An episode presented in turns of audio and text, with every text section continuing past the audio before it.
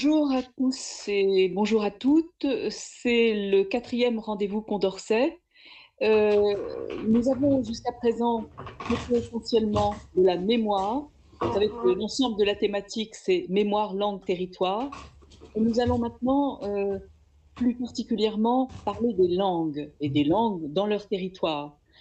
Euh, c'est Thierry Kirat, donc membre du conseil scientifique, qui est directeur de recherche au CNRS et qui travaille en sociologie et en sciences du droit, entre économie et justice, qui va nous présenter Cécile Vanden qui va être notre oratrice aujourd'hui, que je remercie d'être parmi nous, et qui va nous parler approprier, s'approprier les langues locales en situation de contact colonial, parcours africains. Euh, son intervention va durer à peu près trois quarts d'heure. Et puis, euh, vous pouvez, tout au long de l'intervention, euh, converser, suivre le fil de conversation et poser des, questions. Et on aura une petite demi-heure d'interaction à la fin. Thierry Kirat. Merci Madame la Présidente. bonsoir à toutes et à tous. Euh, je suis très heureux d'être présent euh, ce, soir euh, pour écouter la, présentation de, Cécile van der Haven et puis de, participer au débat qui s'ensuivra. Donc, ma tâche sera de, modérer la, discussion.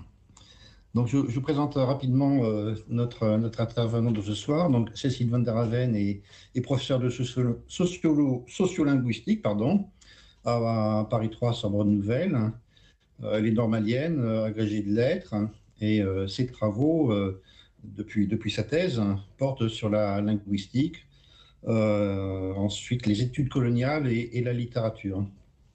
elle consacre une grande partie de ses recherches aux, échanges linguistiques en Afrique de l'Ouest. Et ce qui est particulièrement intéressant, c'est qu'elle met l'accent sur les pratiques communicationnelles dans le contexte colonial. Elle a publié notamment un livre donc, que j'ai dans la bibliothèque, hein, euh, intitulé euh, De la bouche des indigènes, échange linguistique en Afrique coloniale, donc publié en, 2017 euh, aux éditions Vendémiaire. Et dans, cet ouvrage très, très intéressant, elle analyse les pratiques linguistiques du bambara et de l'arabe au français en passant par le petit nègre entre la fin du XVIIe siècle et les années 30. Et je pense que voilà, tous ces, ces, ces productions, cet ouvrage en particulier, euh, seront euh, présents dans euh, l'exposé de Cécile van der Haven, à qui je donne maintenant la parole. Cécile, c'est à vous. Alors merci beaucoup, merci beaucoup pour cette invitation. alors j'aurais bien, bien sûr aimé vous rencontrer tous en vrai, mais les circonstances font que ça se passe comme ça par écran interposé. C'est pas les interactions les plus simples, mais voilà.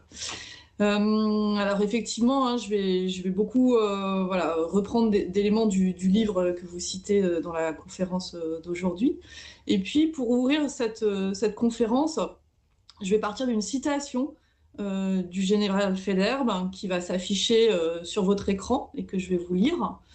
donc dans les relations d'un peuple civilisé avec un peuple plus ou moins barbare, les difficultés puis les hostilités proviennent bien souvent de ce que, ne sachant pas la langue l'un de l'autre, ou plus souvent encore la sachant mal, on ne se comprend que très imparfaitement, on commet des erreurs, des quiproquos qui amènent à des disputes.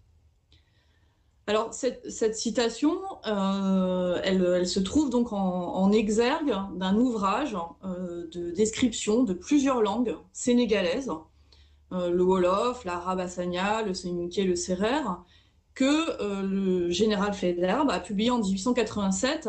Euh, général Federbe qui a d'abord servi euh, lors de la conquête de l'Algérie et puis qui fut en fait l'initiateur de la conquête militaire du Sénégal et de l'Afrique de l'Ouest et qui fut gouverneur du Sénégal.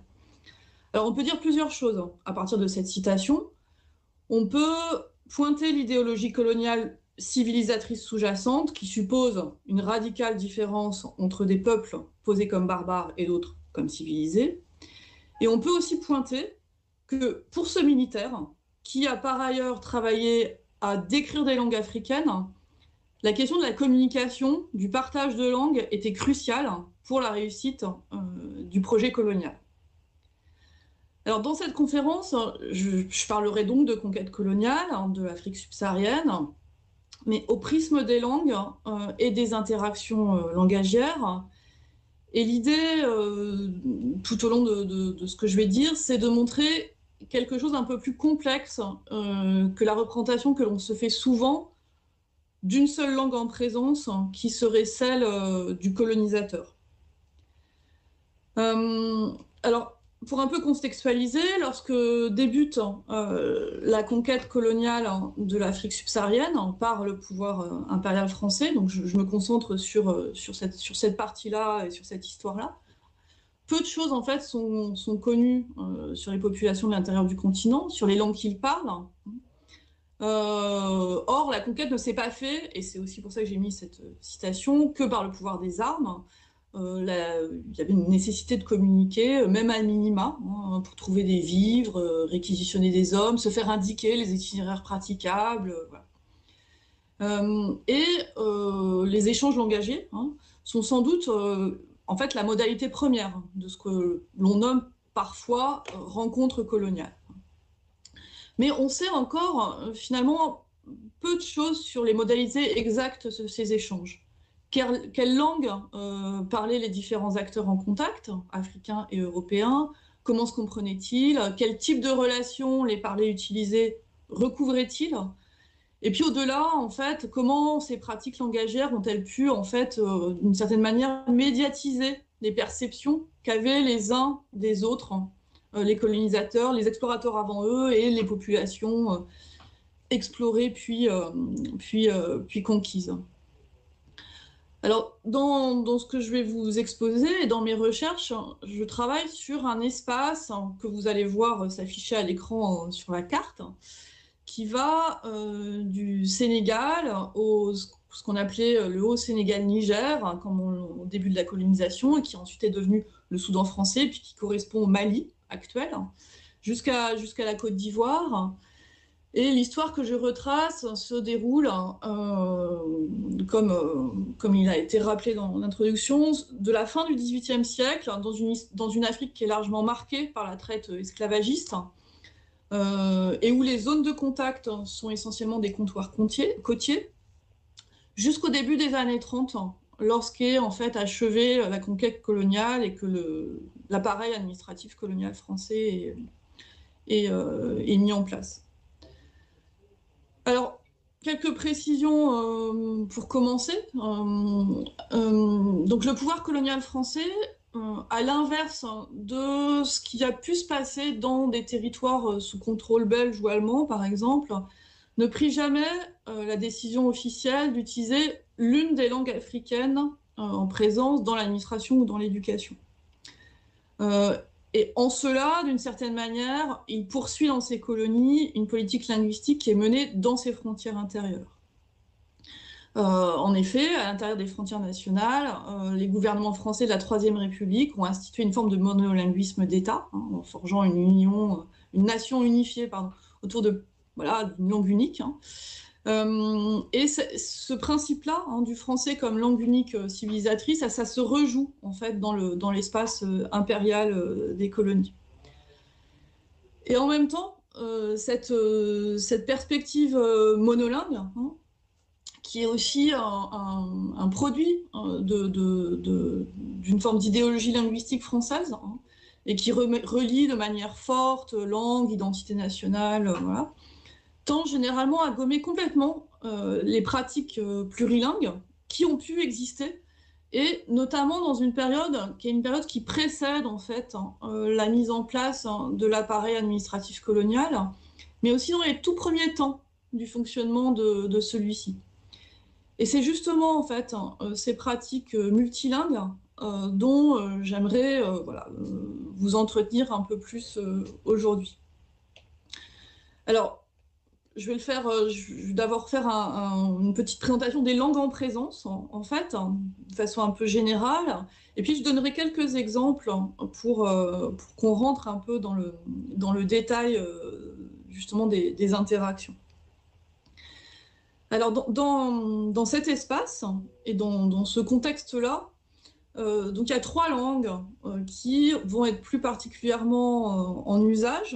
Hein, et c'est un peu ces trois langues que j'ai suivies. je commencerai par une langue africaine, qui est la langue mandingue, dont l'une des variétés est le bambara, que ses locuteurs eux-mêmes nomment le bamanan. Euh, qui est une, langue largement euh, parlée en France. Hein. Euh, alors cette langue, elle était notamment parlée par des commerçants musulmans qu'on appelait des djoulas, qui très tôt sont entrés en contact avec des Européens, portugais, anglais, puis français. Euh, et sous ces différentes variétés, donc il y, a, plusieurs variétés de cette, langue mandingue, euh, elle a été utilisée pour le commerce. Alors, plus particulièrement euh, dans, le, cadre de la traite esclavagiste, et on a des, traces de ça, en fait, hein. Sur les côtes, en fait, de, ce qu'on appelait la Sénégambie, hein, entre Européens et populations locales, mais elle a aussi ensuite accompagné les explorations à l'intérieur de l'Afrique, à partir justement de la côte ouest. Euh, et elle, euh, elle, euh, une langue en fait qui a, qui a suivi la conquête militaire française de cette partie du continent.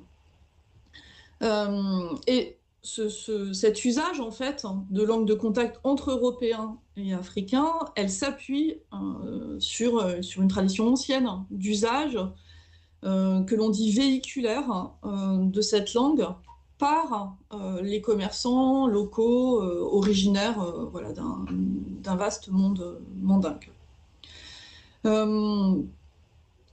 voilà, donc cette langue, en fait, on, en trouve des, traces dans les, pratiques, notamment des militaires français hein, qui ont mené la conquête euh, coloniale. Ils ont pu apprendre d'autres langues, le Wolof, hein, par exemple, euh, langue du Sénégal, le Peul aussi.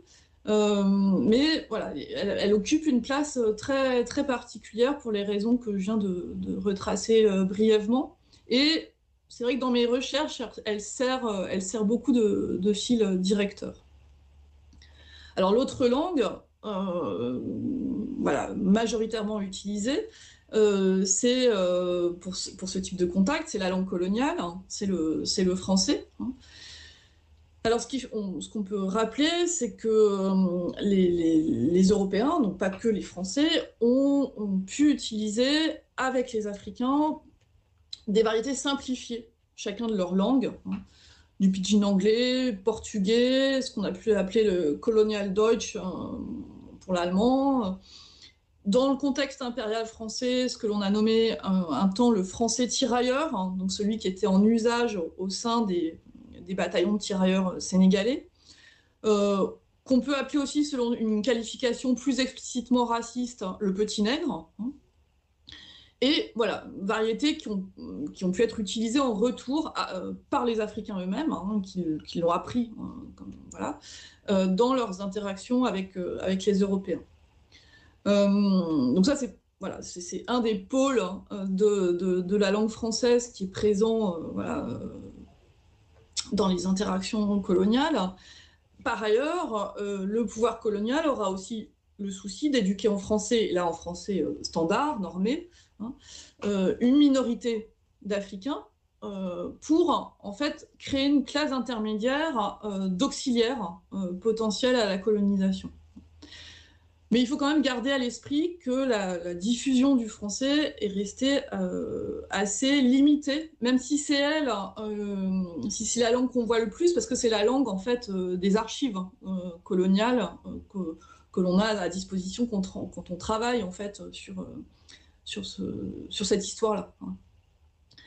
Euh, alors, à part, euh, si on accepte en fait les, quelques comptoirs côtiers euh, du Sénégal, où il y a une implantation française ancienne hein, depuis le XVIIe siècle, en fait l'expansion du, du, français elle est vraiment contemporaine à la conquête militaire.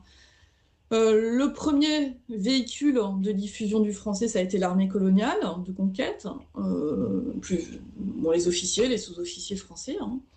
Euh, et les historiens qui ont travaillé sur la diffusion coloniale en fait du français parle en fait d'une francisation paradoxale. je reprends la formule à une historienne politiste qui s'appelle Alice Goenex et qui décrit par là le fait que la diffusion de la langue nationale, donc du, du français langue nationale aux indigènes faisait l'objet en fait d'un consensus politique, hein, euh, parce qu'elle était euh, notamment euh, pensée comme véhicule de la mission civilisatrice, mais en, fait, elle restait finalement assez peu enseignée aux enfants localement, hein, en, termes de proportion. Et on peut considérer que la promotion de la langue française a fait en fait l'objet aux, aux colonies de stratégies visant à maintenir en fait des formes de, singularité euh, vis-à-vis des populations euh, colonisées, en restreignant euh, en fait l'accès à la langue. Voilà pour le français. Alors il y a une troisième langue qui est présente également et dont on a parfois oublié à quel point elle fut importante. Il s'agit de l'arabe. elle est primordiale dans les échanges et notamment dans les échanges écrits euh, elle est primordiale parce que l'arabe est reconnu comme euh, langue légitime et efficace hein, pour la communication écrite en Afrique de l'Ouest. Euh, d'abord pendant la conquête militaire, puis par le pouvoir colonial français. Et ça a eu une forte influence sur les modalités de pratique de l'écrit au sein de l'appareil colonial français, en tout cas dans les premiers temps de la colonisation. Et on considère que jusqu'en 1910, hein, euh, l'administration coloniale française met en place une espèce de colinguisme officieux, hein, de coprésence de deux langues écrites hein, pour l'administration, en favorisant en fait la diffusion de l'arabe comme médium écrit dans les territoires à majorité musulmane sous son autorité, et pendant cette, euh, cette, période, il y a de nombreux documents administratifs qui régulent la justice, l'éducation, le droit du travail, qui sont rédigés dans les deux langues. Alors, pourquoi? Parce que euh, à cette période-là, en Afrique de l'Ouest, euh, les individus lettrés le sont en arabe écrit. Euh, cette langue servait déjà de médium écrit au sud du Sahara, donc chez les populations euh, musulmanes. Et l'administration coloniale française s'est dans un premier temps en fait coulée dans des usages préalables et a utilisé pour ses propres intérêts des compétences euh, existantes. Et puis elle pouvait aussi se reposer sur les compétences en arabe d'un certain nombre de militaires et d'administrateurs euh, qu'ils avaient pu acquérir notamment lors de leur précédente euh, affectation. Hein. Je rappelais par exemple que Feder a d'abord participé à la conquête de l'Algérie avant d'être initiateur de la conquête euh, du Sénégal. alors voilà, il y a un coup d'arrêt en fait de cette, politique de colinguisme à partir de 1910 hein, par une série de circulaires en fait qui vont éliminer l'arabe de la justice, de la correspondance administrative et surtout de l'éducation et voilà, on a un changement voilà, qui, va vers un, monolinguisme, en tout cas administratif. Euh, alors voilà, ça, c'est pour le, pour le cadre un peu général. Et euh, maintenant, ce que je vais faire, c'est que je vais rentrer, en fait, je vais exemplifier à partir de trois documents. J'avais envie de vous montrer trois documents, trois documents plurilingues qui raconte différentes modalités du contact euh, colonial vu au prisme des langues. Mais peut-être que avant que je vous montre ces documents, s'il y, a des questions un peu générales sur ce cadre que je viens de poser, je peux peut-être, euh, voilà, euh, on peut peut-être déjà entamer la discussion. il faut me dire si ça fait sens. Oui, très bien. Écoutez, merci. Je crois qu'on peut prendre euh, deux, trois petites questions sur ce, premier temps de votre présentation. Euh, S'il n'y en a pas, moi j'en ai, deux. Euh, la, première, c'est euh, le, le, passage, disons, de la domination mercantile à une domination impériale euh, correspond à des pratiques euh, euh, ou linguistiques différentes. Donc, si je comprends bien, la logique de comptoir voilà, était une, associé une, un plurilinguisme avec, qui faisait largement usage du bambara et que le passage à la conquête impériale a un peu, enfin, imposé le, français dans, les conditions dans lesquelles vous, l'avez dit. Mais le passage entre les deux moments, combien de temps cela, prend dans le cas du Sénégal? Ça, c'est la première question. Euh, et la deuxième, c'est euh, le processus d'arrêt du bilinguisme français-arabe dans l'administration, la pratique de l'administration. Euh, qu'est-ce qu'il explique du, du, côté de, la, la, puissance coloniale? Voilà, deux petites questions. Mais il n'y a pas de mm. question d'auditeur à ce stade, me dit Claire. Voilà. c'est des questions, je ne suis, pas, je suis pas sûre d'être à même de, de répondre à tout. Alors, c'est clair qu'il y, y, a un changement, euh, ce passage du plurilinguisme au, monolinguisme, hein, c'est vraiment effectivement un changement entre euh, voilà, une, logique, ce que vous dites, hein, une logique de comptoir, mercantile, de commerce, en fait, hein, à, euh, à, vraiment la, voilà, la mise en place d'un cadre administratif, impérial, etc. Combien, combien de temps ça prend ce qu'il y a, c'est qu'on a encore on a encore ce type de, pratique plurilingue, et c'est ce que je vais exemplifier avec mon premier exemple. Dans les premiers temps de la conquête, hein, donc euh, fin 19, enfin voilà, des années 1880, 90, etc., et que euh, progressivement, en fait, au, tournant du siècle, euh, voilà, à partir du moment où, euh, se crée l'AOF et où euh, voilà, se, met en place l'administration coloniale française, ça, ça, ça disparaît en tout cas des pratiques qui sont les pratiques comment, officielles. Voilà.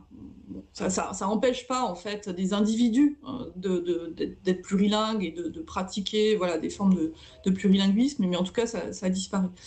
Euh, et c'est la même chose en fait hein, euh, pour ce qui est de l'arabe en fait. C'est exactement la, en fait la même temporalité. Hein.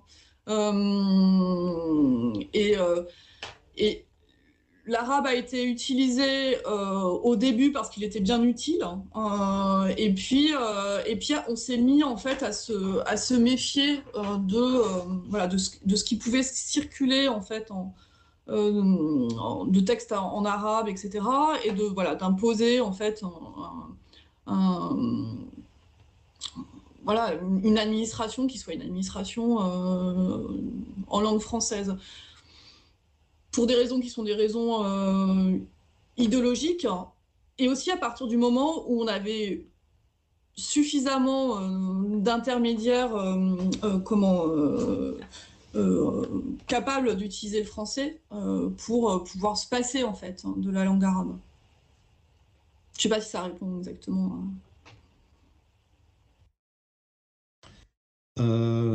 pas d'autres questions, Barbara? Non.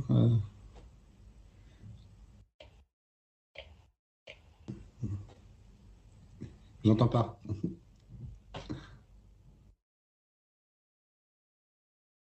J'ai pas de questions, je disais que j'attendais la suite. Euh. Ok. Alors du coup, je vais, je vais, je vais enchaîner et donc avec les, trois exemples que j'ai choisis. Euh, le premier exemple, et ça va, il va s'afficher aussi euh, à l'écran, c'est en fait la page d'un carnet manuscrit, d'un carnet d'exploration, rédigé pendant une mission d'exploration Louis-Gustave Binger, hein, qui a été capitaine d'infanterie de marine et qui, pendant trois ans, de 1887 à 1889, euh, parcourt en fait un immense territoire qui relie euh, les bords du Niger, où les Français euh, sont installés, hein, à Bamako, au golfe de Guinée, où sont installés quelques comptoirs commerciaux français dans l'actuelle Côte d'Ivoire. Ce qui caractérise euh, Binger, ce qui caractérise sa mission, surtout à l'époque, cette, voilà, ces dernières euh, décennies euh, du 19e siècle, c'est qu'il monte son expédition en n'embauchant que des Africains, qu'il n'est accompagné d'aucun soldat, euh, c'est pas du tout une expédition militarisée, hein, et il n'est pas non plus accompagné d'un autre Européen. il parle bambara et voilà. Alors pendant ces, trois ans d'expédition, alors c'est une expédition à, vocation à la fois diplomatique, commerciale et, militaire. Hein. mais lui, pas, enfin voilà, même pas une expédition armée. Pendant ces, trois ans d'expédition, il rédige en fait une dizaine de carnets euh, où l'on trouve essentiellement des notations topographiques, quelques croquis, beaucoup de notations linguistiques, des listes de mots dans différentes langues qu'il a essayé d'apprendre au fur et à mesure de son parcours. C'est des carnets qui sont, alors je pense que ça se voit à la page que, vous voyez, qui sont difficiles à lire. Euh, euh, et c'est pas toujours simple, d'ailleurs, de prime abord, de savoir qu'en faire quand on est un, chercheur. Alors, je, décris un peu ce qu'on ce, trouve sur ce carnet et pourquoi, pourquoi je l'ai choisi. Euh, la page de gauche ouvre sur une remarque personnelle qui, euh, qui, fait état d'une forme de découragement. Il dit, il écrit, il est impossible de comprendre combien il est difficile de compter sur les gens de cette région. Et c'est d'autant plus remarquable qu'en fait, dans ces carnets, il n'y a quasiment aucune notation personnelle. C'est pas euh, voilà, pas du tout un journal intime. Hein, c'est vraiment, euh, voilà, un journal de notation. Euh, et ce, verbe compter qu'il utilise ici, c'est assez intéressant parce que c'est pris au, milieu d'une série complexe en fait de décomptes au sens propre, hein, et on peut pas s'empêcher d'entendre les deux sens, euh, de compter, tout à la fois maîtriser un certain nombre d'unités, de mesures, euh, etc. Et puis de faire confiance à ceux euh, qui les maîtrisent et les manipulent. alors, sous cette remarque introductive, il y a toute une série d'opérations arithmétiques, de notation, etc. Je ne vais pas rentrer dans le détail hein, parce que c'est très complexe. ça m'a demandé un long déchiffrement, mais je voudrais juste vous, juste vous expliquer ce qu'essaye ce de faire Binger ici. Il essaie de comprendre quel est le cours de l'or dans la région où il est, euh, c'est-à-dire combien coûte l'or. Pour cela, il doit à la fois comprendre l'unité de mesure en usage et la monnaie en usage. Il utilise l'unité de mesure de l'or qui est issue du monde arabe, le mitkal, et qu'il a pesé pour le convertir dans son système et on voit, euh, voilà, 3,75 grammes, il essaye de... Et puis, il utilise des unités de compte qui sont des unités de compte mandingues euh, qu'il manipule sur cette page pour essayer, de comprendre en fait combien on est en train de lui vendre euh, les choses et voilà. Euh, donc il, manipule une unité de compte bas, hein, qui est une unité qui correspond à 10 tas. le tas pouvant regrouper 60, 80, 100 unités, souvent c'est des coris en fait. voilà. Donc, et ce qu'on voit aussi sur la page, c'est qu'il essaye de bricoler en fait son propre système mixte. Hein. donc, il, utilise euh, voilà différents systèmes de, notation.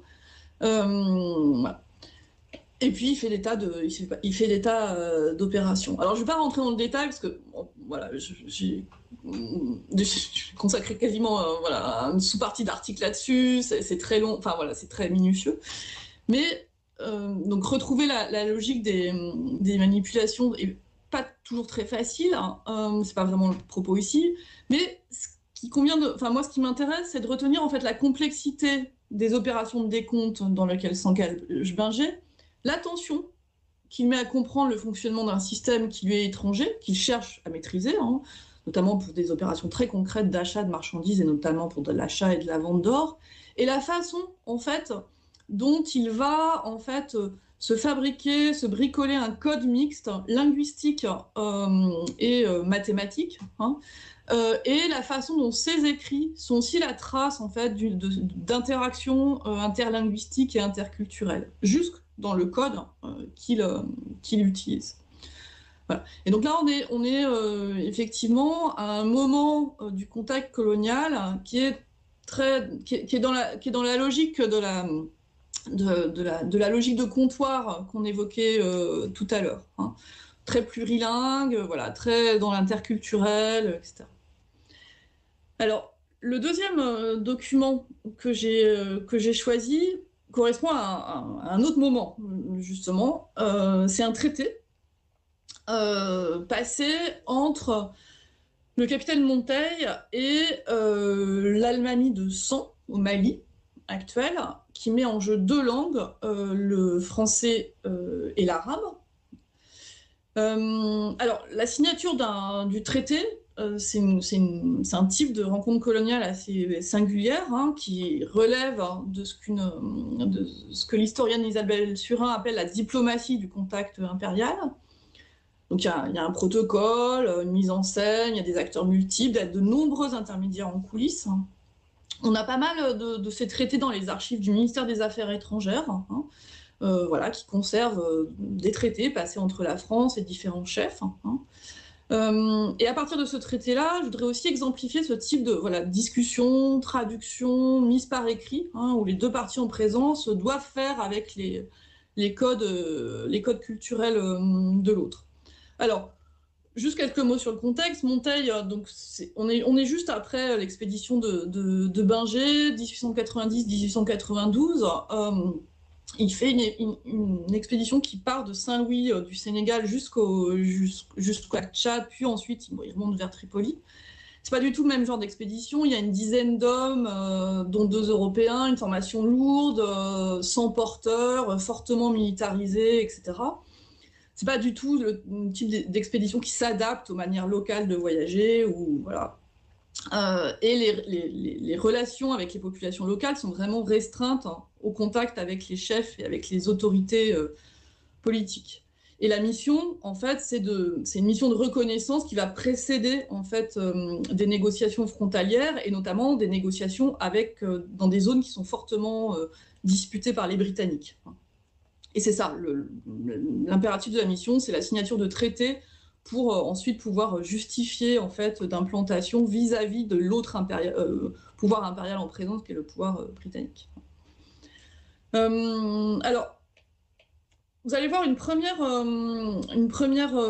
image, en fait, qui est une gravure qui est publiée dans le livre de Monteil, hein, où il raconte son expédition, où il est présenté, on voit Monteil, en fait, qui lit de trois quarts d'eau, qui lit le texte, qui est au centre de l'image. En face de lui, il y a deux Africains dont l'un, euh, l'index en l'air, semble traduire oralement à l'autre, hein, qui note euh, sur ses genoux.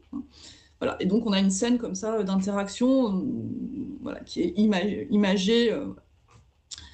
Alors le, texte est rédigé en français puis traduit en arabe. les, les, deux textes, quand on regarde, hein, vous allez voir aussi le, texte du traité tel qu'il est conservé dans les, dans les archives qui va apparaître sur l'écran. Euh, les deux textes, euh, français et arabe, sont raturés euh, et la rédaction a, sans doute pas été très simple. Hein, hein. alors, l'exercice de traduction, alors, il supposait, en plus de la question de la traduction linguistique, la transposition d'un système diplomatique à l'autre. Hein. Et il y a des quelques mots précis qui révèlent en fait la difficulté d'exercice et notamment les mots protectorat et indépendance qui sont utilisés en français dans les deux derniers articles sont traduits en fait par le, même mot, euh, amana, hein, euh, qui signifie en, arabe protection, hein, qui désigne en fait hein, euh, dans les usages diplomatiques du monde arabe, d'une part la soumission demandée par le vainqueur d'un conflit au vaincu, à qui on laisse la, vie sauve, et qui, à son tour, doit respecter un pacte de non-agression, et qui désigne aussi, d'autre part, un, sauf-conduit qui autorise euh, un étranger, un marchand, un diplomate à circuler sous la protection du prince euh, dans ses territoires. Et donc, dans un cas comme dans l'autre, il est une, garantie de non-agression. Euh, et donc, l'Allemagne de sang accepte de se placer sous l'amana de la France, qui lui promet sécurité et protection, euh, et principalement pour la libre circulation et le commerce euh, des caravanes. Et donc le mot n'a pas du tout le sens euh, de protectorat tel qu'il est en train de se stabiliser dans les usages coloniaux français hein, en cette fin du 19e siècle. Voilà, qui, avec un, partage entre souveraineté extérieure, intérieure, etc. Euh, il ne s'agit pas du tout d'abandonner par exemple ses, prérogatives dans ses relations avec des puissances extérieures, mais de bénéficier euh, d'une protection contre les, agressions possibles. Et donc les, termes, voilà, revêtent pas du tout la même signification. Hein, et si cela est compris comme une soumission des autorités de la part des Français, en fait, du côté euh, africain, c'est perçu comme faiblement engageant, en fait, hein. euh, parce qu'ils ont l'habitude de multiplier ce type d'alliances, négocier des liens commerciaux, etc. Euh, alors, retenir de ce second exemple Alors, l'arabe servait de langue de négociation, mais il était en fait mal maîtrisé par la partie française, que les chefs locaux africains contrairement à une image largement véhiculée par la suite, n'ont pas signé d'une croix, croix, des traités auxquels ils ne comprenaient rien, mais voilà, euh, insérer aussi ce type de négociation dans des enjeux de politique locale. Et, euh, ces documents euh, bilingues rendent compte de ça, de, cette difficile compréhension de, ce que c'est que cette rencontre-là diplomatique. Euh, alors on pourra revenir, euh, parce que c'est des exemples un peu euh, denses, hein, mais voilà. Et donc le troisième exemple que je voulais vous montrer, donc un exemple qui n'a rien à voir, hein, un, troisième temps plus tardif, hein, c'est un extrait de manuel scolaire.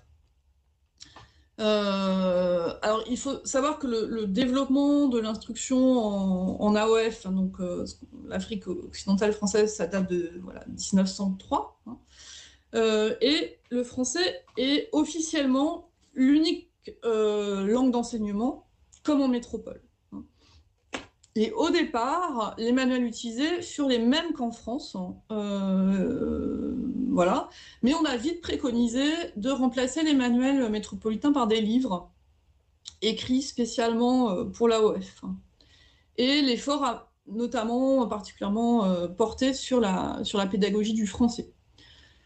Les manuels les plus célèbres de l'AOF sont la série des Mamadou et Binetta, qui sont publiés à partir des années 30 et qui sont utilisés jusqu'à aujourd'hui en Afrique de l'Ouest. Euh, mais j'ai choisi un manuel plus ancien, euh, largement tombé dans l'oubli, qui témoigne euh, de la part de son auteur d'une prise en compte intéressante des langues locales qui, voilà, qui va ensuite complètement disparaître. alors quelques mots sur l'auteur. C'est un, un, manuel qui a été donc rédigé par qui s'appelle Premier livret de l'écolier noir. Euh, je montrerai l'exemple après. Euh, qui a été rédigé par Jean-Louis Monod, qui était un ancien directeur d'école de Bamako, euh, donc au Mali actuel, inspecteur de l'enseignement public, et voilà, et qui, qui propose des manuels de lecture en fait pour les écoles euh, qui étaient les écoles ce qu'on appelait les écoles de village hein, qui euh, voilà les écoles qui délivraient une, instruction rudimentaire et pratique axée sur euh, sur la langue française. Alors la leçon que j'ai choisie comme exemple et donc qui va s'afficher à l'écran, hein, c'est une leçon qui vise à enseigner le système métrique. Voilà, j'ai choisi aussi parce qu'on ça restait aussi sur des histoires un peu mathématiques et de contes, etc. Euh, et pour cela, elle part du système utilisé localement. Donc un système traditionnel euh, de mesure corporelle qu'on utilisait aussi euh, en France avant l'introduction généralisée du système métrique, hein, un système en termes d'empant, de coudées, voilà. Et donc qui part de ce système et qui part de ce système tel qu'il est encodé dans la langue bambara pour proposer à la fois une traduction et une transposition euh, d'un système à l'autre. Alors, ce qu'il faut savoir, c'est, je le rappelais, ça c'est pas spécifiquement africain, euh, et exactement à la même période, en fait, au programme des écoles sur le territoire national français, où l'on continue en zone rurale à utiliser coudées, pieds, pouces, etc. Euh, voilà, il y, a exactement le même type de, de, leçons. Il y a une mise en scène humoristique de ça dans, La guerre des boutons. Euh, donc il utilise voilà, un certain nombre de, mots spécifiques qui sont à la fois traduits par la description des gestes, qui devaient accompagner en fait l'explication verbale euh, du maître par leur équivalent en français et par une conversion dans le système métrique qu'introduit l'enseignement scolaire français. Hein, Donc on a un exemple parfait de leçon de choses qui s'appuie sur une, sur une leçon de langage. Alors ce qui est intéressant dans cet exemple, et un peu paradoxal, c'est que ce même mono, dans euh, des instructions au personnel enseignant, déclare de façon très péremptoire que les instituteurs doivent se garder d'utiliser leurs compétences éventuelles dans une langue africaine et de faire usage de la traduction en disant qu'il ne faut utiliser que le français et ce qu'on a appelé la méthode directe naturelle, euh, qui était aussi préconisée euh, dans l'Hexagone pour enseigner le français aux petits bretons. Et là, en fait, en tout cas dans ces, manuels, il propose une méthode dans un français qui est largement marqué d'emprunt, en fait, euh, à la langue bambara, qui sont des béquilles pédagogiques, hein, mais qui peuvent aussi donner une idée euh, de ce que pouvaient pratiquer en prenant des distances avec les recommandations officielles, euh, sans doute certains maîtres d'école, français ou africains, sur le terrain. Et ça, c'est voilà, aussi comment essayer de, à partir des documents qu'on a, euh, faire surgir un peu autre chose que euh, euh, que que, que l'image que donnent les textes officiels de, de, ce qui pouvait se pratiquer. Hein. voilà, des pratiques plus plurilingues que ce qu'elles pouvaient apparaître. Euh, donc voilà, c'était les, trois, les trois exemples que je voulais, euh, vous donner et que, sur lesquels on va, pouvoir revenir dans la, discussion. Alors, pourquoi ces trois exemples hein, Et ça me servira aussi pour euh, conclure mon propos? Ces trois exemples qui permettent d'approcher une histoire de la colonisation française en Afrique beaucoup plus multilingue en fait hein, que ce qui a été ensuite transmis, où n'est considéré donc que que la seule langue française, hein, euh, soit vue comme alors, un apport positif euh, de la mission civilisatrice française, alors je mets tout ça avec plein de guillemets, soit aussi comme euh, un butin de guerre postcolonial, et là je reprends les mots de, l'écrivain algérien Kateb Yassine. Et la question que, voilà, que je vais laisser ouverte, c'est, pour poursuivre, c'est alors pourquoi est-ce intéressant et important euh, de penser ce moment plurilingue euh, du contact colonial qui moi euh, voilà qui m'importe que je trouve passionnant hein. je me dis c'est aussi pour pour ouvrir d'autres imaginaires postcoloniaux où justement le multilinguisme a, a toute sa place. Donc je vous remercie et, et j'attends vos questions. Merci beaucoup. Euh, c'est un, tour d'horizon euh, tout à fait euh, passionnant dans l'espace de l'Afrique de l'Ouest. donc nous avons une bonne demi-heure, voire un peu plus, pour, pour un échange. alors, est-ce qu'il y a des demandes de prise de parole? Là, je vois dans le fil euh, considérez-vous que les différentes unités de mesure sont des langues à part entière? Je suppose que c'est euh, un auteur qui a posé cette question. Euh, oui, alors non, enfin, les, différentes unités de mesure ne sont, pas, des langues à part entière, mais ce qui est, ce intéressant, d'ailleurs dans le cas de Berger ou dans le cas du, manuel africain, c'est que c'est pas euh, pas juste un problème de, passage d'une langue à l'autre. Hein. C'est rarement ça la traduction, mais euh, qu'il y a vraiment tout un souci de rentrer dans un système culturel euh, qui là qui est voilà qui est encodé dans cette dans cette dans ces pratiques d'unité de, mesure. voilà, mais non, je c'est pas c'est pas une langue en soi. Enfin, c'était ça la question.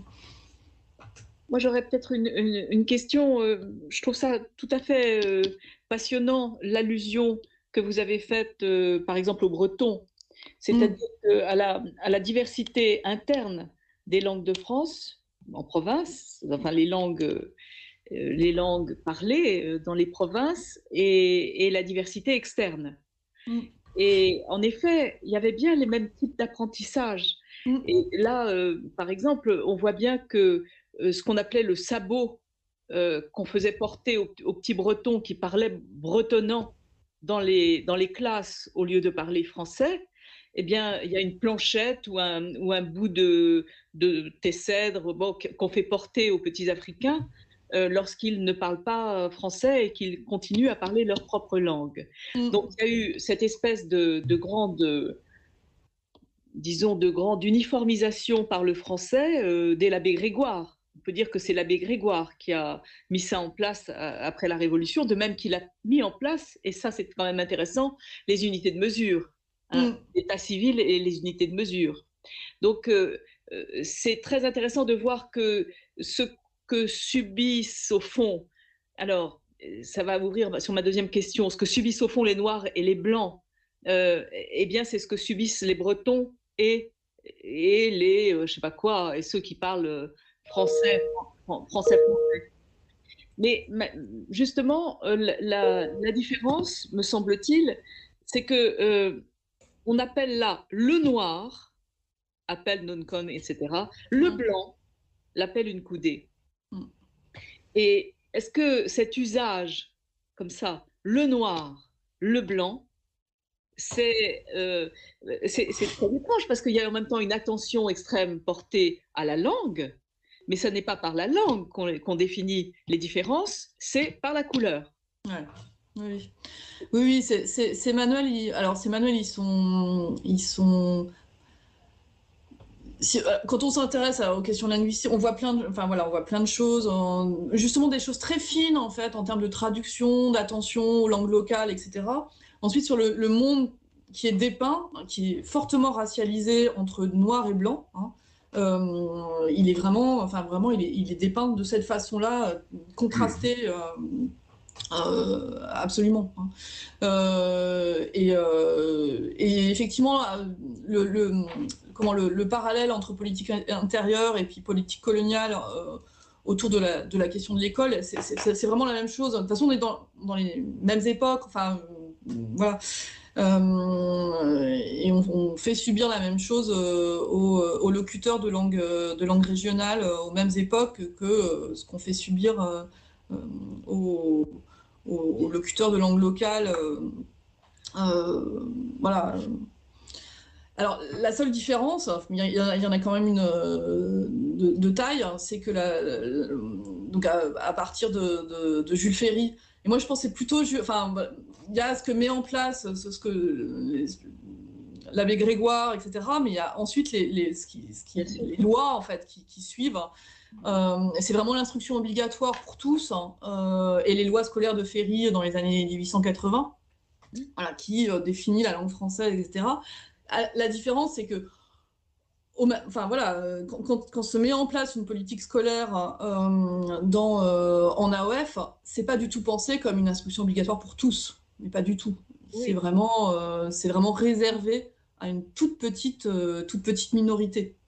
Oui. Il n'y a pas du tout l'idée de construire, euh, même s'il y a l'idée euh, voilà, que, le français va être véhicule d'une mission civilisatrice, il n'y a pas l'idée de construire une nation française. C'est ça. Et juste, c'est pour ça que je parlais de l'abbé Grégoire, parce que l'abbé Grégoire, il demande d'éradiquer les mm. patrons, mais il n'est jamais question d'éradiquer, et c'est ce que vous montrez très bien, les, les, autres langues. Il y a des pratiques plurilingues plus fines, oui. à la limite. Euh, mm dans le, dans le colonialisme, elles sont plus fines que euh, dans qu'à l'intérieur de la nation française. Mm. Oui, oui, on n'essaye pas, on essaye pas de faire, euh, de faire des Africains des petits Français. En tout cas, pas en Afrique subsaharienne. Hein. C'est ça. Donc euh, voilà.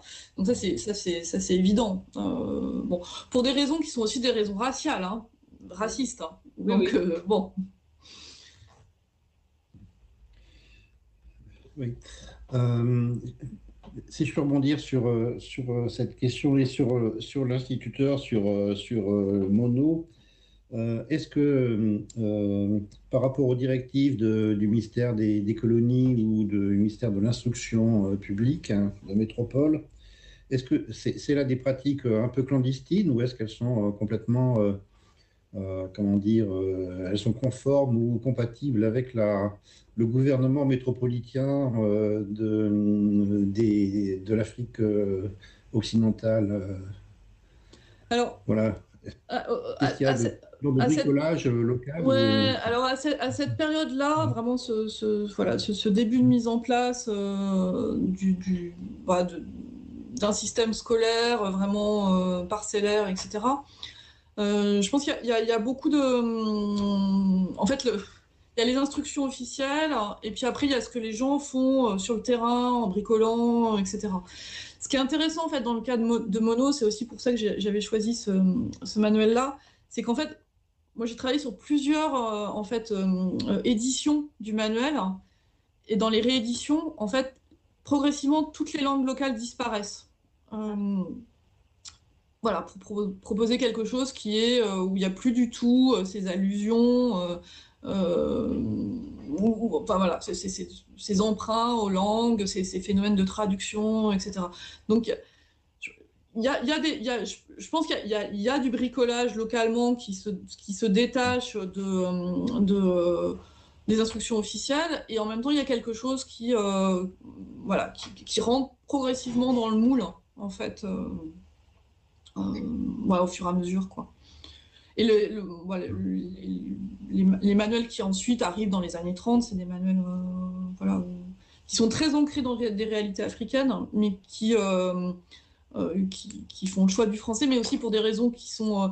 voilà, par, exemple, ce manuel-là, il est inutilisable ailleurs qu'en zone bambaraphone. Hmm. Voilà, donc bon, c'était... Oui, d'accord, bien sûr, oui. Je vois une. Euh, pardon. Une question, du oui. public. Oui. Allez-y. Donc, euh, la question est euh, la personne voudrait savoir ce que vous entendez par unité d'État et unité de mesure. Hein. Ah. voilà. Alors, c'était sur. Alors, c'était sur. Binger, Binder, Binger, ouais, Ouais, hmm. euh, oui, on peut l'appeler, ça, ça dépend si on l'appelle à l'alsacienne ou à la France. Bon, Binger. Euh, euh, donc, les, les donc, en fait, ils il cherchent. il y a les unités de mesure pour peser, en fait, hein, et il y a les unités de mesure, et il y a les unités de mesure pour compter. Voilà. Euh, et qui sont euh, sont pas les mêmes en fait euh, que que dans notre système en fait. Et notamment et c'est encore le cas en fait hein, dans, dans, dans, le monde enfin par exemple au Mali où on compte beaucoup la monnaie en base 5 donc quand vous dites 1 c'est 5 en fait voilà, je ne sais pas si c'est plus clair. Euh, et de la même manière, euh, voilà, dans, le manuel, les unités de mesure, donc on, nous on, compte en système métrique, et, donc c'est des unités de mesure qui correspondent à des, mesures corporelles. Hein. Donc un empan, c'est cette taille-là, une coudée, c'est cette taille-là. Très bien, merci.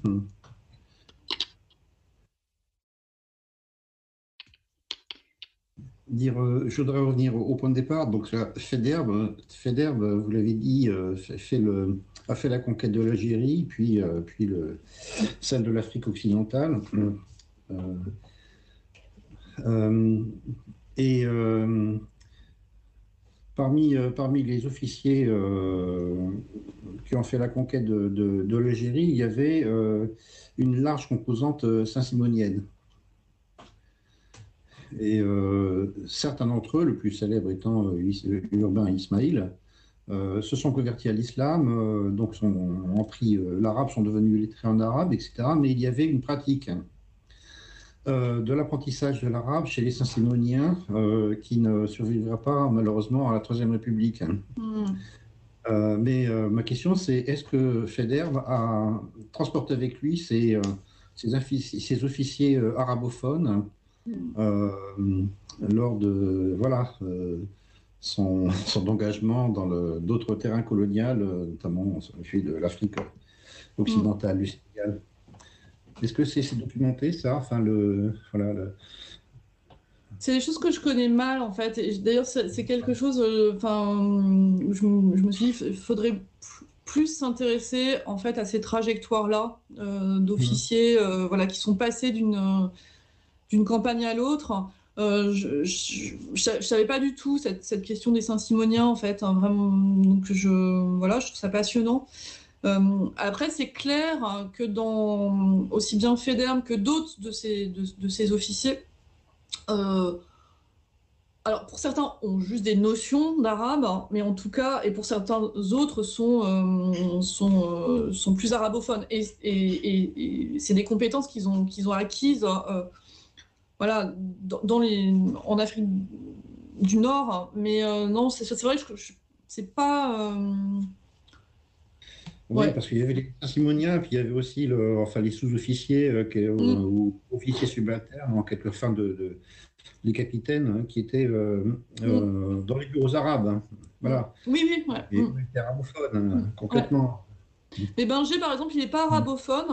Mais par contre, il le dit, il ne sait pas parler arabe, mais par contre, il sait écrire, il sait prendre des notes, il sait écrire. Dans ses carnets, il y a plein de choses qui sont graphiés en arabe. Alors, c'est pas toujours simple de savoir si c'est lui qui les a graphiés ou s'il les a fait graphier par des gens qu'il a rencontrés. Mais il y a quand même des trucs récurrents de la même main, et, notamment pour noter certains sons. Euh, il sert en fait hein, euh, de la graphie arabe pour noter des sons qu'il ne sait pas comment transcrire en fait. Euh, voilà.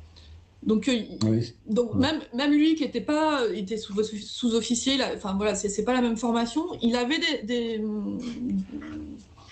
voilà, une forme d'acculturation aussi à ça, quoi.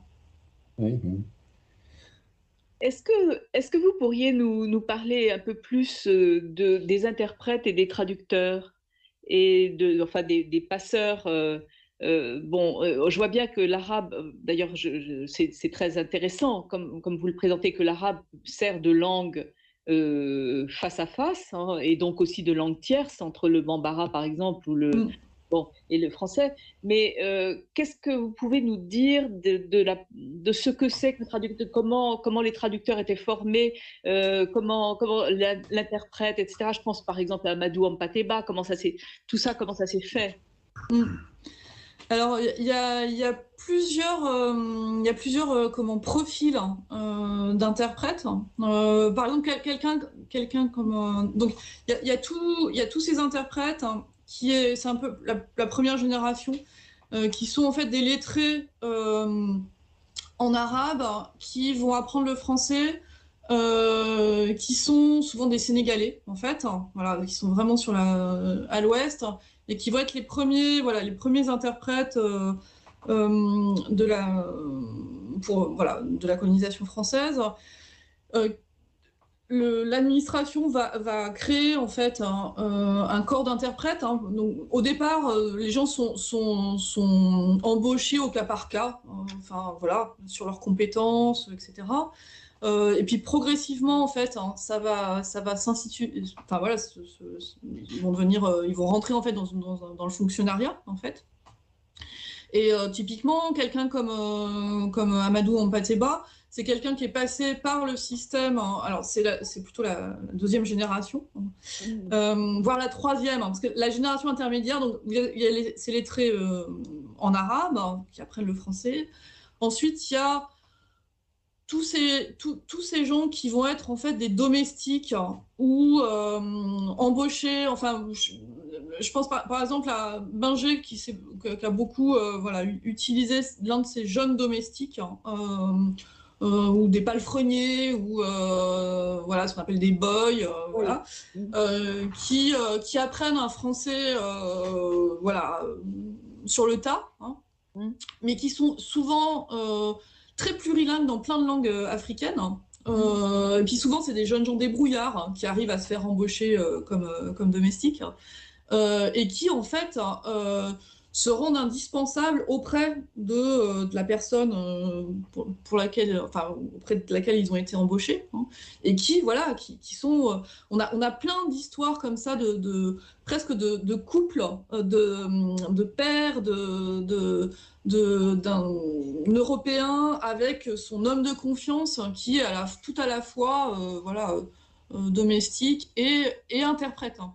Mm. Voilà. Et donc ça, c'est aussi avant l'institutionnalisation de la chose. Hein.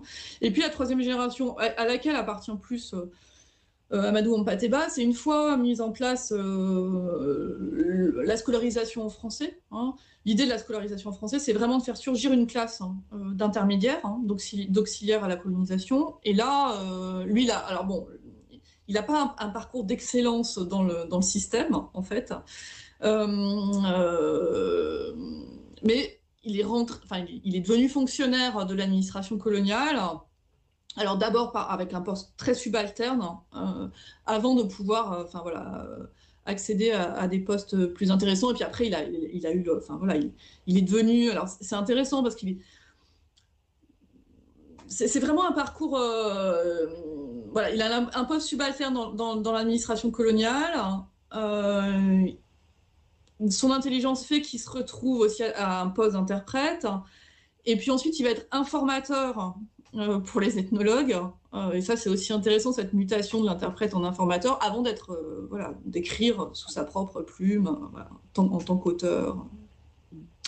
voilà. Et donc, voilà. Et ça correspond à, cette génération qui est, qui est devenue fonctionnaire, en fait. interprète fonctionnaire, quoi. Hmm. Je voudrais revenir sur euh, ce que j'ai dit à propos des, langues euh, euh, en présence, donc à propos du français plus précisément. Vous ai parlé de francisation paradoxale, parce que le français pensé par, la, par la France comme puissance coloniale, comme la langue de la mission civilisatrice, mais en fait très peu enseigné. En fait, je me demande si ce n'est pas une constante, enfin, dans la dans, l'attitude d'un gouvernement des langues par la, par la France euh, à l'époque coloniale. Même euh, dans le cas de l'Algérie, euh, transformée en département français, en trois départements français, la pratique du, du français était chez, les, chez les Français musulmans, enfin les musulmans comme on disait à l'époque, limitée quantitativement et géographiquement. C'est-à-dire que là où il y a eu des, indigènes, des élèves algériens euh, musulmans dans les écoles euh, françaises, c'était donc euh, dans les grandes villes. et le français n'était pas du tout, enfin, il n'y a pas eu de pénétration du français ni de l'administration, rien du tout, dans, dans, les, territoires reculés, au fin fond des Aurès ou des Babors. ce qui fait que, voilà, il y a eu un, un certain, certain trait avec l'Afrique occidentale française. Et j'ajouterais que euh, pour les, pour les, les élèves algériens euh, formés en français, à l'école française, cette francisation était paradoxale aussi à, long terme, puisqu'elle a fait jamais les, elle a fait émerger une, euh, une classe de, de, gens euh, lettrés euh, et qui ont approprié euh, la philosophie des Lumières pour la retourner contre la puissance coloniale. donc, l'administration coloniale en Algérie a eu besoin aussi, j'ai eu l'insuffisance de, cadres, enfin de fonctionnaires métropolitains disposés à aller exercer dans, les colonies. Donc, il y a eu une nécessité de, former voilà ce que vous appelez des auxiliaires de la colonisation, en fait, qui sont des employés euh, de, des petits employés de l'administration euh, ou euh, de, de l'armée, donc qui ont voilà, ensuite été des acteurs majeurs de, de, du mouvement indépendantiste, nationaliste et indépendantiste. Donc il y a aussi paradoxe aussi à, ce niveau-là, d'une certaine manière, avec un contraste entre la francisation et le statut, le statut d'indigène ou le statut de, voilà, statut euh, civil et politique euh, indigne des, pour les indigènes. Mm. Voilà, c'était juste une observation, je ne sais pas ce que vous en pensez. Oui, oui, non, mais bien sûr. Et puis, alors, ce, terme-là de francisation paradoxale, donc je l'ai repris en fait à, une historienne, Alice Goyenex, qui elle a travaillé en fait vraiment sur le. Alors, sur la politique linguistique euh, impériale française dans, sur l'ensemble des territoires en fait. Hein. Euh, donc aussi bien l'Indochine que, euh, que effectivement l'Algérie que, que l'AOF, l'AEF. Hein. Donc et effectivement on a, on a, ce même type de, de voilà de, de, configuration où à la fois il y a un discours sur voilà propagation du français, mission civilisatrice, etc. Et puis à la fois un, souci de ne voilà, voilà, pas trop. de, former quelques personnes et puis de, les former de manière limitée. Donc l'idée, il y, a plein de discours sur le fait qu'il il faut qu'ils apprennent un français simple, et puis surtout qu'on ne leur donne pas à lire euh, de la littérature qui pourrait leur mettre des mauvaises idées dans, la tête. Hein. Mm. Donc il faudrait surtout pas qu'ils lisent euh, Victor Hugo, Zola, euh, voilà. voilà, et, qu'ils soient immédiatement utiles pour effectivement voilà, la bureaucratie coloniale. Quoi. Mm. Oui.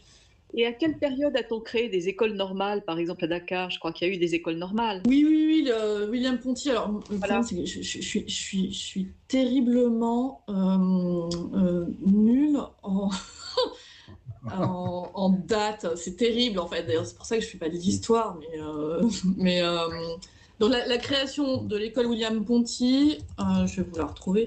je vais vous dire ça. C'est pas grave, mais expliquez-nous ce que c'est aussi. Parce que je crois que c'est. Oui, alors effectivement, à, un moment donné, euh, on, décide en fait de, de, de créer euh, une école normale, hein, euh, fédérale pour toute l'Afrique occidentale française, donc au, Sénégal. Hein,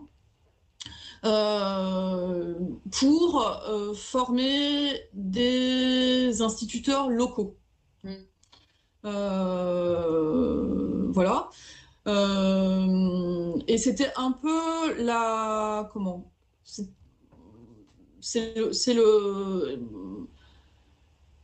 C'était un peu le, comment le maximum enfin c'était le, le, comment la, la oh, juste euh, allez allez mais pas plus oui euh, voilà et c'était c'était c'était ce qu'on voilà ce qui était proposé de mieux en termes d'ascension sociale hein, en fait hein, pour pour les, les euh, pour les jeunes, euh, les jeunes, euh, les jeunes lettrés de, de l'AOF. il y avait vraiment tout un système hiérarchique où ils allaient d'abord à l'école de village, puis ensuite, voilà, il y avait l'école de cercle, et puis ensuite, les meilleurs en fait étaient tous envoyés en fait à Dakar pour être formés à l'école normale William Ponty pour les garçons. Hein. il y avait des aussi, non? Oui, oui, absolument, absolument. Il y avait ensuite il y a eu une absolument donc c'est 1903 euh, pour les garçons, je viens de vérifier. Euh, voilà. Et effectivement, il y, a eu, il y a eu la même chose euh, pour les filles, hein, pour former, pour former des, des, institutrices. Alors, il y avait d'autres, il y avait d'autres métiers possibles. Hein. il y avait le métier de, de vétérinaire aussi, qui était possible, en fait. Hein. et le métier d'infirmière pour les, pour les filles.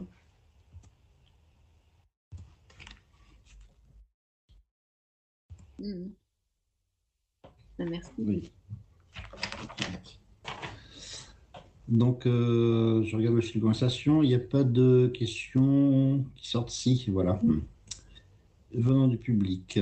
Alors, euh, pouvez-vous nous parler du rapport des langues africaines et des langues occidentales? Et des médias occidentaux Et des médias occidentaux, pardon, en période euh, coloniale. Radio France Internationale, par exemple donc du rapport des langues euh, africaines et des médias occidentaux en contexte euh, colonial Alors, en contexte colonial, euh, alors Radio France Internationale, j'ai pas la date de création en tête. si quelqu'un peut m'aider, mais je vois pas. Et alors, mais c'est intéressant. Je sais, en fait, j'ai, ça me fait dire que je ne me suis pas intéressée à la radio, en fait. Euh, et je ne sais pas du tout à quel moment euh, euh, elle, arrive et sous quelle forme et qui fait de la radio et surtout à quel moment. Hum, parce que c'est forcément très tardif, c'est bien après ma période, hein. mais ça serait 1945 d'après d'après Google. Ok, super. Ouais, ouais, ouais. Ben, non, non, mais c'est. 1er janvier 1940. D'accord, super. Ouais, donc la, toute fin, euh, ce qui va accompagner en fait, euh, euh, voilà, l'arrivée des indépendances, quoi. Non, non, c'est une bonne question je, à laquelle je ne sais pas répondre, en fait. Hein. Alors, attendez, parce que là, je vois maintenant autre chose. Radio France Internationale, généralement désignée par son cycle RFI, est une station de radio publique française à diffusion internationale créée le 6 janvier 1975. Elle ah, fait suite à une série de radio internationale française qui débute avec le post-colonial le 6 mai 1931. Ok. Non, mais c'est. Et Radio France Internationale, le 1er janvier 1945, l'émetteur de 3 kW d'Aloïs est mis en service. Bon. Ok. Non, c'est vrai, j'ai pas du tout travaillé sur la radio euh, à cette époque-là. Et euh, non, non, c'est une bonne, c'est une bonne question. Je sais pas, je sais pas du tout. En fait, je sais pas du tout. Euh, voilà. Et, et, dans la presse, il n'y a, pas. Parce que dans d'autres dans d'autres zones impériales, hein, il y a de la presse en langue locale, hein, euh, mais c'est pas le cas en, Afrique en Afrique de l'Ouest. Oui, il n'y a, pas de journaux, il a pas de journaux écrits en, en mandingue ou en wolof. Non. Non. C'est-à-dire, c'est pour ça que c'est compliqué. Je vois qu'il y a différents noms. Le premier nom, c'est le post-colonial, 1931-1938. Ensuite, il y a Paris mondial, 1938-1940, Émission vers l'étranger, 1945-1969. Et... Ouais, alors, émission vers l'étranger, Paris mondial, euh, il y a peu de chances que. Enfin bon, j'en sais rien, il faut, aller écouter. je ne peux pas dire. Et je vois deux dates de création, le 6 mai 1931, et ça c'est pour euh, le post-colonial, et le 6 janvier 1975, et ça c'est pour RFI. Hmm. Non, non, mais c'est une bonne question, je sais pas. ça me donne envie d'aller voir en fait. on va prendre une, dernière question euh, du public, après euh, on s'acheminera vers la fin du séminaire. Euh, la question qui est posée, c'est comment analysez-vous le rôle des alliances françaises aujourd'hui? Voilà, donc, question. déjà, je ne sais pas très bien. alors, je, déjà, je suis pas spécialiste de l'histoire des alliances françaises, même euh, en termes de voilà historique, voilà. Euh, et le rôle, euh, ce qu'elles font aujourd'hui, hmm, il faudrait, il faudrait que je, donne un avis sur le fait de diffuser aujourd'hui le français à l'étranger, d'avoir ce, type de politique, de, ce, type de politique là.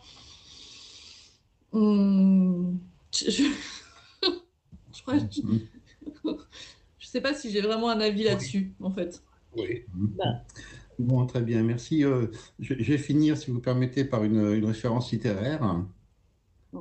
Euh, puisqu'il est 19h44, donc on va bientôt, bientôt finir dans quelques minutes. J'ai lu avec euh, grand plaisir un premier roman d'un écrivain congolais qui s'appelle Fiston Monza Mujila. Euh, l'ouvrage s'appelle Tram 83, donc c'est euh, vraiment un, premier ouvrage, mm. avec une préface d'Alain Bamboncou.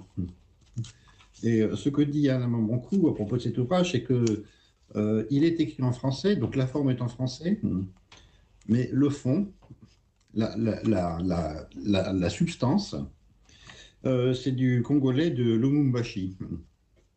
Et donc, euh, c'est un roman qui, est assez déconcertant, enfin, du point de vue euh, de, sa lisibilité, mais enfin, c'est une chronique de la vie euh, quotidienne de Lumumbashi, qui, qui est complètement, comment dire, africanisée. Enfin, c'est une vision du monde qui, est, qui est celle d'un jeune homme d'un milieu populaire voilà, dans, cette, dans cette ville de Lumumbashi.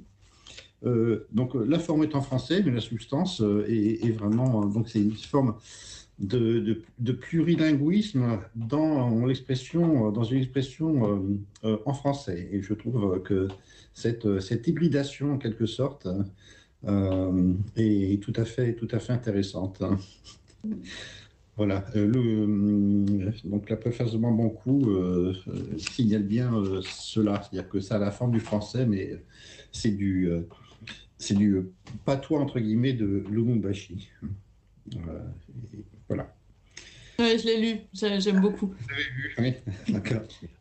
C'est, alors, c'est, déjà ce qu'on disait de, de, comment, du premier roman d'Amadou Kourouma. Euh, que voilà, c'était du, c'était, il, écrivait en français, mais il pensait en malinqué, et que c'est du français malinquisé, hein, avec l'idée que voilà que la langue, euh, voilà, qui, y a un travail de la langue un peu souterrain, en fait, qui fait bouger, en fait, aussi les normes linguistiques. Mm. Et donc, ça, ça renvoie bien à une appropriation, réappropriation euh, euh, de la langue française par un nombre d'écrivains africains, donc Kuruma, mm.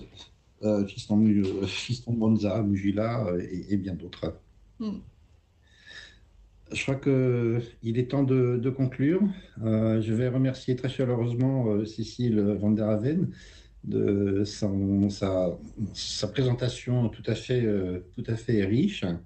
Euh, passionnante et de la discussion euh, qui s'en est suivie avec euh, le public et, les participants à ce séminaire.